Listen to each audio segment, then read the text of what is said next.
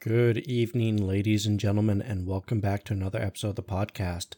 Today, we're going to be talking about how to give good feedback. So, without further ado, let's hop right in. Welcome to the podcast. I'm your host and executive coach, Adam Melnick. With over a decade of experience in mental health, leadership, and coaching, I aim to help you understand leadership through a mental health lens. So let's sit back, relax, and have a chat. What do you feel when you hear the word feedback? I know for myself, I feel dread. I feel anxiety. I feel stressed. And I'm not alone. The majority of people, including the people that work with you, hate the term feedback. And why? It's because within our world, Feedback is an art that people don't understand. They typically think that they're giving good feedback when reality is is that they're just being an asshole or a giant dick. See, the average leader has no idea how to give feedback and they aren't taught it. And even those that are taught how to give feedback are taught wrong on how to give feedback. I cannot tell you how many times I've heard managers discuss the feedback sandwich. For those of you that don't know what it is, it is where you give a compliment, constructive criticism, and a compliment. This is awful. The feedback sandwich, or as I like to call it, the shit sandwich, is terrible. It does nothing but increase miscommunication, and resolves nothing. I remember being called into my boss's office, and I sat down and they said to me, Adam, you're amazing with the new trainees and you're doing phenomenal work with them. That being said, you're not on time and you typically come five to 10 minutes late. In saying that, the patients really gravitate towards you and you brighten everyone's day. When I came out of that meeting, I was so confused. I came out saying, Am I doing a good job or am I not doing a good job? I don't know. And the feedback sandwich, or again, the shit sandwich, comes from a place of trying to spare the employee's feelings, is trying to spare an individual's feelings, when that is not the place of feedback. We are not interested in sparing someone's feelings. We are interested in moving someone forward. See, the whole goal of feedback is to provide helpful information to an individual to help improve their performance. We want them to be better. We want to empower our people. We want to build independence. We want to reinforce positive behaviors. This is what we want to do when providing feedback. We don't want to spare people's feelings. Or, in many managers' case, they do the exact opposite of spare someone's feelings and they sit down with them and they tell the individuals all of their flaws. They sit down with them and they say, You talk too much. You're always late coming in. You aren't dressed appropriately. Da da da da da da da. A laundry list of issues. And the manager's sitting there going, Haha, I did such a great job. I should pat myself on the back. This person is going to improve. When the reality is, is that no, you are being a giant asshole and you've filled this person with negativity and depression, and they now feel punished. This was not constructive. It was not helpful. In fact, when you sit down with somebody and you tell them how awful they are at their job and all of their weaknesses, they turn off. They stop listening to you. And the only message they come out of that meeting with is, I hate my job and I don't want to be here anymore. And then managers are shocked when they say, My people aren't improving. They're not changing. They're just leaving, and I have this high staff turnover. It's like, yeah, because you didn't give them good feedback. All you did was be a giant dick and put them down. See, feedback is not always negative. In fact, sometimes we'll start with negative, but it always ends positively. It is a two way conversation. It's not a monologue. You're not just sitting there telling them how awful they are. They have to interact with the conversation. They have to put in their two cents. They have to help move themselves forward. And feedback is not punitive, it is not there to punish people.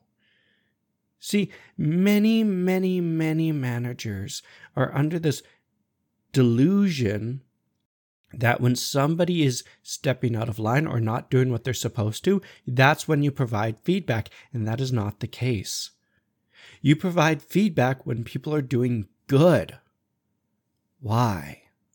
Because you're trying to reinforce the good behaviors, the positive behaviors and habits that they're exhibiting. I cannot tell you how many times I've worked with employees and they simply say, I don't know what I'm doing at my job. I don't know if I'm doing a good job, if I'm doing a bad job. I don't know. And why don't they know? Because they haven't received positive feedback. They haven't had their boss, their manager, or their leader sit down with them and say, Hey, I like that you're doing A because it is doing B and C. They don't do that. And so typically the employee gets confused and then they, all they hear is their negative feedback of all their screw ups and they become disillusioned with the organization. We do not give feedback only when somebody is screwing up. We need to be giving them feedback when they're doing something we like and we want them to do more of it. See, that's the main point of feedback is to encourage the positive behaviors and tweak the negative ones to become positive. When we do feedback right, it helps build the trust between us and our team. Because ultimately, when we are giving good feedback, when we are giving constructive feedback, when it's helpful, when it's positive, when it's there for them, it helps improve their skills. Feedback is to help them get better. Feedback is to help them go the extra mile. It's not for us to shit on them. It's not for us to punish people. It's not for us to be negative and to vent our frustration. Feedback is there to help whoever we're giving feedback to. Full stop. Because if we are going to be negative, if we are not going to provide good feedback from a place of wanting to see them improve, if we don't want to build that trust and we continue to give bad or poor feedback, well, guess what? Our people are going to quiet quit because you don't appreciate them. You're going to destroy their confidence. In fact, you're going to create a completely toxic work environment. Because guess what? You're going to be shitting all over your team members, and your team members are then going to pass that toxicity down the ranks or across the ranks because this is the work culture you are creating. By creating this toxic work culture, do not be surprised when you start having staff turnover. When you start seeing staff turnover over that 20 and 30% that we talked about in a previous podcast episode. And do not be surprised when people don't give two shits. When you are sitting there in a team meeting asking for people's opinions and nobody is raising their hands, there's a reason why, and it could be because you don't know how to provide good feedback. You are destroying your team's confidence and trust. Don't do this. And the biggest one is when you have provided terrible feedback for so long, when you have destroyed people's trust, when you have created a toxic work environment and they are now apathetic and quiet quitting on you, mistakes are going to be swept under the rug. In the medical field, people don't like to admit their mistakes. They don't like feedback because the feedback is always negative. So here's the sad reality that nobody wants to tell you medical errors and deaths caused by medical errors get swept under the rug because nobody wants negative feedback. I remember looking at a study that was done in 2013 titled A New Evidence Based Estimate of Patient Harms Associated with Hospital Care, written by John T. James, that estimated that in America, on average, there were about 210,000 deaths in the US every single year from medical errors. This was considered a relatively low number, and it is predicted that that number is closer to about half a million deaths every year. Why? Because people do not report their mistakes and they sweep it under the rug because many people don't handle feedback correctly, and there's a blame culture in the medical world. The stakes when it comes to leadership are incredibly high. You may not be dealing with lives, but you are dealing with the livelihood of your people and your organization. If you don't level up your soft skills, if you don't level up how to give feedback and connect with your people, you could potentially destroy your organization unwittingly.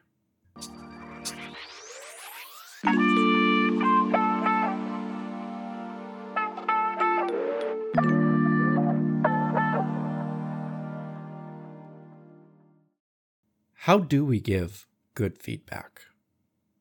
The first question you need to ask yourself when you're about to give feedback is Is this a good time? Sometimes the individual or yourself may not be in the right frame of mind understand that there may be circumstances or things going on that are preventing both of you from adequately hearing the feedback. Always remember, it does not matter what you say. If you do not say it in a way that the other person will hear it, you have wasted your time. So, when it comes to feedback, we need to make sure the timing is right for both of us. And typically, don't be afraid to ask hey man, can I give you some feedback? Or is this a good time to give you some feedback? If they say no, you simply say, awesome. When would be a good time? Throw the ball in their court. Let them decide. Partner with them and help come to a mutual time and place that would work for both of you. Allow them to say no when it is a good time and they say that they're interested in some feedback, now we know that they are interested, they are engaged, and they want this feedback. Next question you need to ask yourself is what exactly is going on? Be specific. If you're trying to reinforce something, be specific. What exactly do you like? What is the good behavior that you want to see more of. If something's not right, what exactly isn't right? Don't be vague on this. Don't spare their feelings. This is to help them grow. Be specific. Make sure it's given in a timely manner. Nothing ticks me off more than watching managers give feedback a month to two months after the incident. That was unhelpful to everybody. In fact, the other person sitting there rolling their eyes saying, Really? You held on to this for two months and you didn't, couldn't be bothered to tell me? Obviously, this wasn't important. Obviously, this, this feedback wasn't useful, or else you would have told me ASAP. When you give feedback late, especially when it's late by a month, two months, it is functionally useless. The other party is going to take that feedback and throw it in the garbage. It is a waste of time to give people feedback late. Please stop waiting for performance reviews to give your people feedback. That is simply not timely.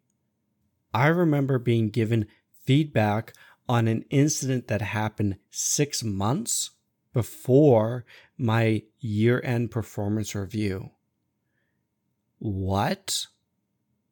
I remember that being written in my chart, my employee handbook, or whatever you want to call it, about things I needed to improve upon.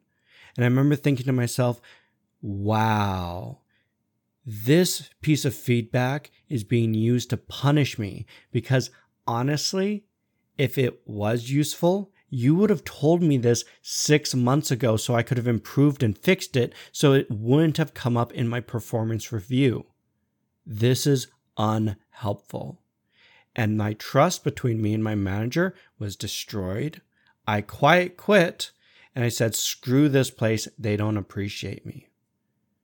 We need to give feedback in the moment when it's actually helpful. We need to keep our feedback positive.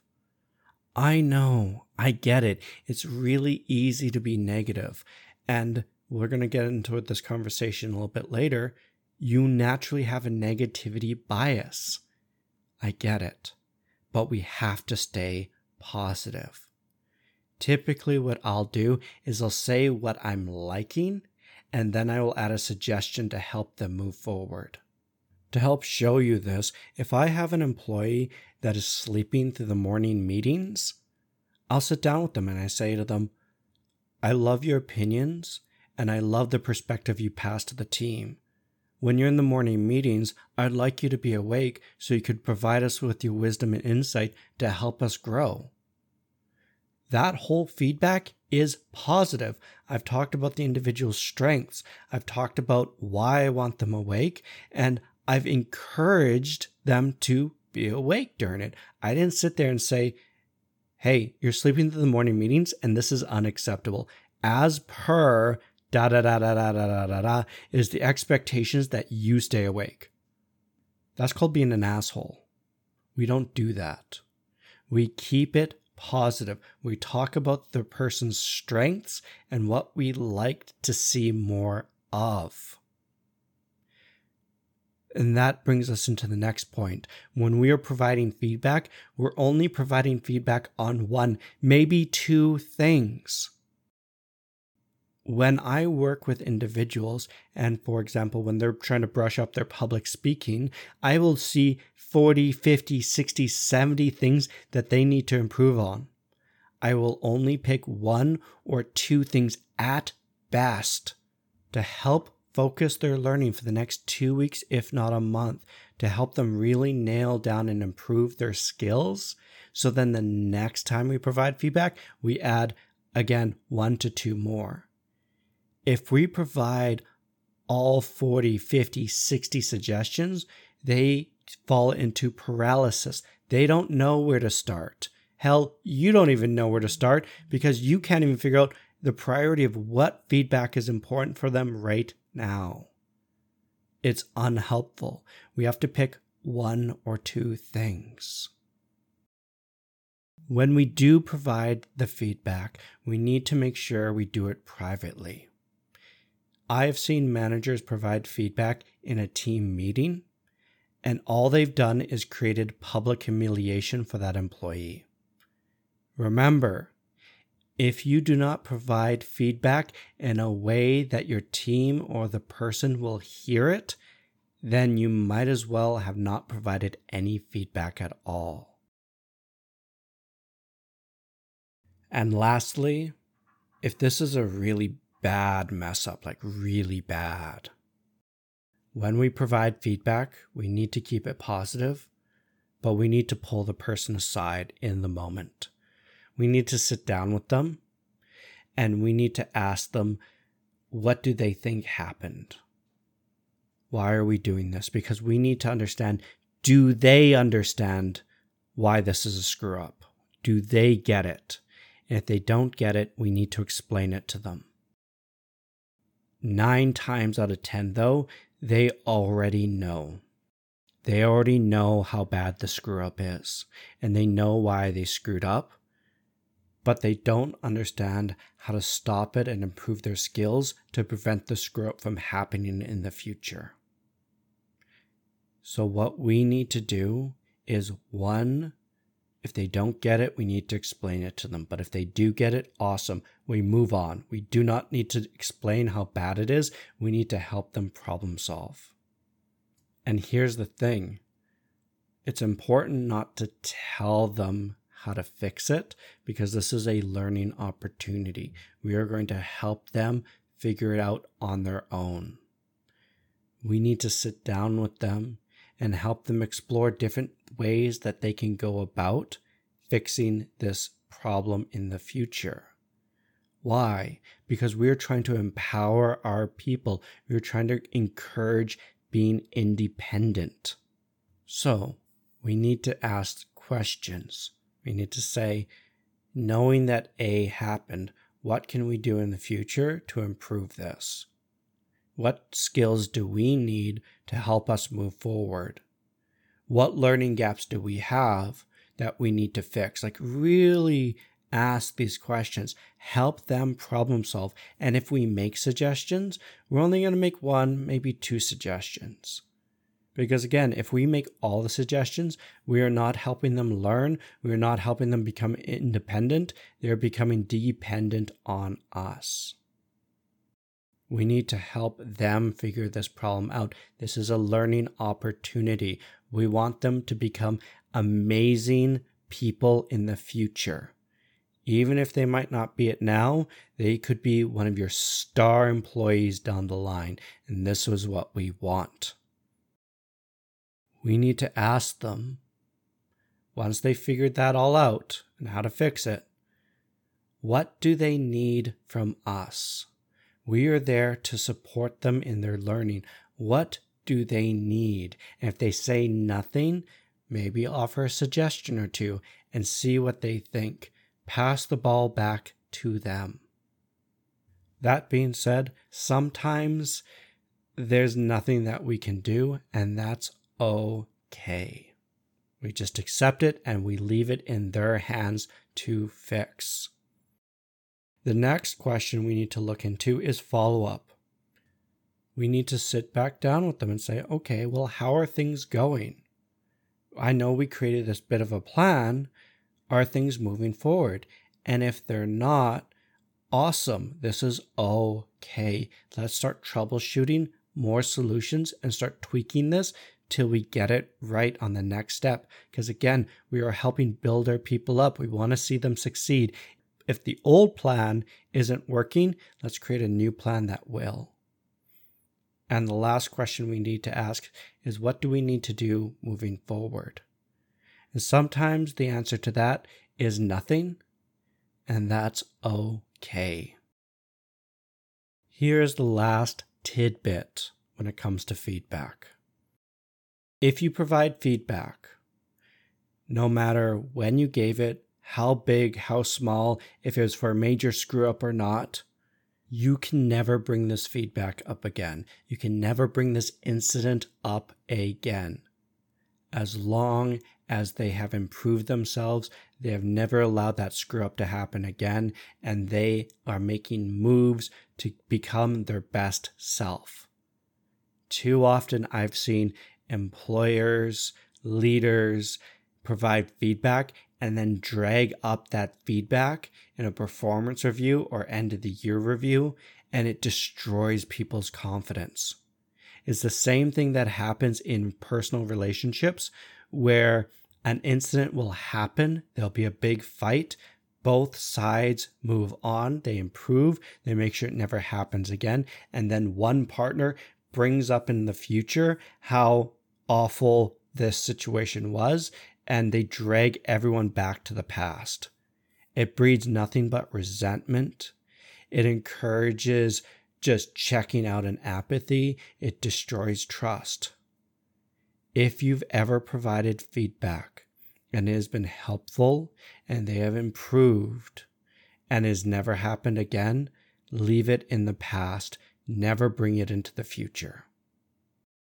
So, with that, we'll wrap up this podcast to kind of go back over what we talked about. When we provide feedback, it's not always negative, it's a two way conversation. It's not punitive. It's there to encourage positive behavior, it's there to build trust and to help people improve. When we provide bad feedback, it increases apathy, it increases employee turnover, it destroys confidence, it creates a toxic work environment, quiet quitting, and problems ultimately get ignored.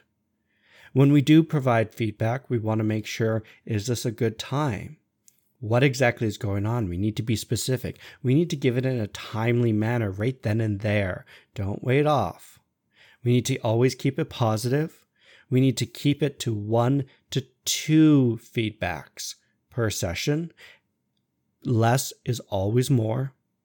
And when we do provide feedback, we need to keep it private and always remember we cannot bring up past failures or past screw ups into the future as long as that individual has never had it happen again.